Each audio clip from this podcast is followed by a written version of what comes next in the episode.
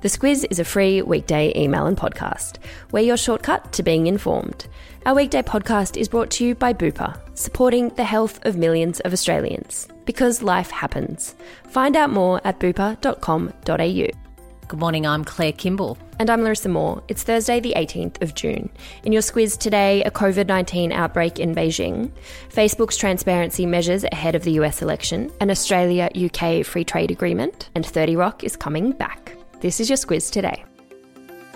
A new outbreak of COVID 19 has sprung up in China, this time in Beijing.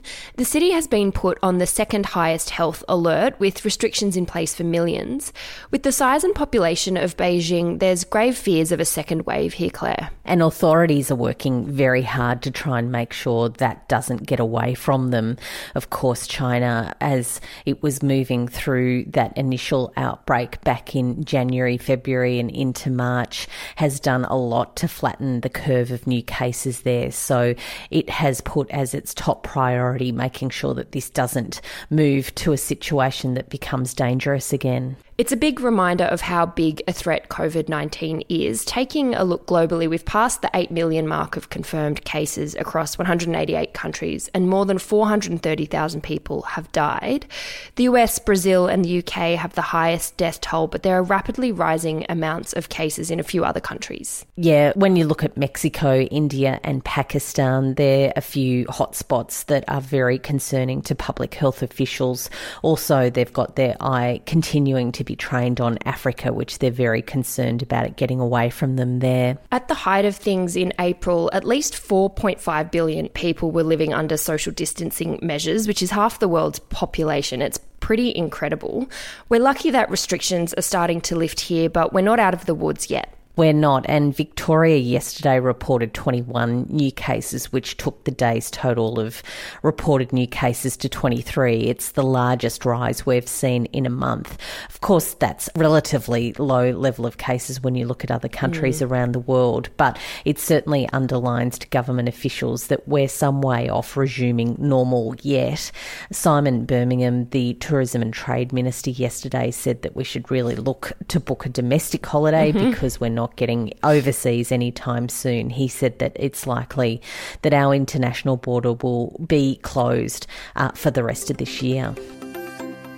China and India have agreed to peacefully come to a resolution after that fatal clash at a disputed border in Kashmir that saw at least 20 Indian troops die. The number of Chinese casualties haven't been confirmed. India's Prime Minister Narendra Modi addressed the situation yesterday. He said yesterday that India wants peace, but it's capable of giving a befitting reply if instigated. Mm. That had uh, international watchers a bit concerned about what that might mean. But since then, officials between China and India have agreed uh, to sit down and talk about that. It's a decades long border issue there. The demarcation between the countries isn't particularly clear.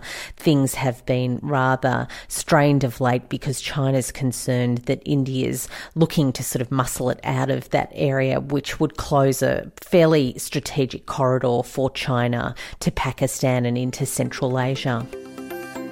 While we're on China Claire, we have a new Squiz Shortcut episode out today. This one's on China's Belt and Road Initiative. It's a look at the really big piece of foreign policy that China's using to make its way for bigger influence into the world. And it's unpicking some of that and what it means and how Australia might be connected to that. Squiz Shortcuts is about giving you guys the backstory to the big stories. You can find a link to this one in your episode notes or by searching Squiz Shortcuts in your podcasting app. It's been weeks of national protests following the death of George Floyd in the US.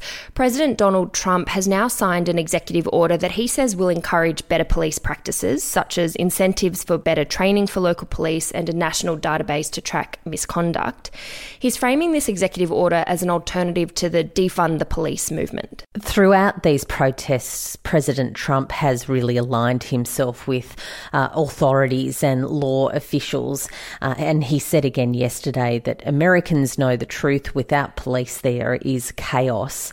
And in each community, we need uh, those who have the moral clarity to state these obvious facts. So it really is a line in the sand that people are saying he's going to take forward into that presidential election, which is due in November. He's lined up with the side of law and order. Uh, the Democrats and critics say that these executive orders aren't enough to address the problem and that they really are looking at other ways through the Congress to uh, take forward proposals to end police misconduct. Meanwhile, the brother of George Floyd has asked the United Nations Human Rights Council to investigate the killing of black people at the hands of US police. Speaking of that US presidential election, Facebook has unveiled quite the range of measures aimed at improving advertising transparency on their platform and also encourage voter turnout. There's a lot of attention on Facebook and how they're going to handle the lead up to this presidential election. Of course, it was criticised very widely after the 2016 campaign, where Russia uh, and others were able to get on Facebook and uh, have accusations of manipulating the election thrown at them. What Mark Zuckerberg has said is that he isn't the arbiter, and Facebook shouldn't be uh, making judgments about what is true and what isn't. But when it comes to actually marking uh, voting information and giving people verified sources of information that they can rely on as they consider uh, what they might want to do in that election, they're going to be able to pull that together in what Zuckerberg calls the largest voting information campaign in American history. So they'll put labels on political ads indicating who paid for that content. They're hoping their efforts will get an additional 4 million Americans to the polls. Australia will begin official free trade talks with the UK later this month. With things as shaky as they are with China right now, it's a good time to be finding new trading partners, Claire. And of course, remember Brexit? That was a whole thing. Yes. They're, uh, that old thing exactly. months ago. They're heading towards getting that deal sorted out with the European Union. And Simon Birmingham, the Trade Minister, yesterday said that there is that competitive tension between the UK and EU as to who would be the first to ink a deal with Australia.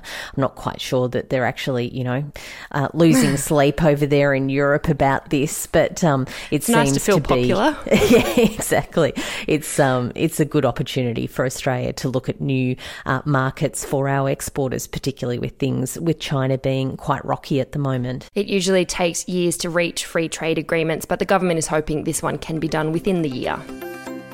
A message now from our podcast partner, Australian Mushrooms. There's been a lot of talk lately about meatless burgers, so if that's your kind of thing, it's hard to go past the portobello mushroom. It's like a juicy meat free steak. Celebrity chef Miguel has a great recipe for a Kentucky baked mushroom burger that will satisfy two requirements it's nutritious and it's delicious. You can find that recipe at australianmushrooms.com.au forward slash recipes. I'll also put that link into your episode notes. Claire, starting to wrap up now. If you're a 30 Rock fan, listen up. There's a new hour long special coming. You're a bit of a 30 Rock fan. Oh, I love 30 Rock. I think um, Tina Fey and uh, and that whole gang are just fantastic. So I will certainly be tuning into that for all the insults, nerds and dummies. Yeah, I think it's one for us. It goes to air on the 16th of July. And Claire, what's the subject line today? I've got the Kim Wilde version of You Keep Me Hanging On, the lyric being Set Me Free, Why Don't You, Babe? Okay. That seems to be the case with the coronavirus. It's just not letting go of us at this point. Mm, as New Zealand can tell, two new cases after 24 days of being in the clear. That's all from us today. If you did duck into the squiz today, email to use your referral link to get your people onto the squiz. A big thank you. As we mentioned yesterday, if three people sign up from your unique link, you'll make Squizhead status, which is pretty exciting, not least because you unlock access to the Saturday squiz, our weekend email. More details on that in your episode notes. We'll talk to you tomorrow. The Squiz is a free weekday email and podcast. We're your shortcut to being informed. Sign up at thesquiz.com.au.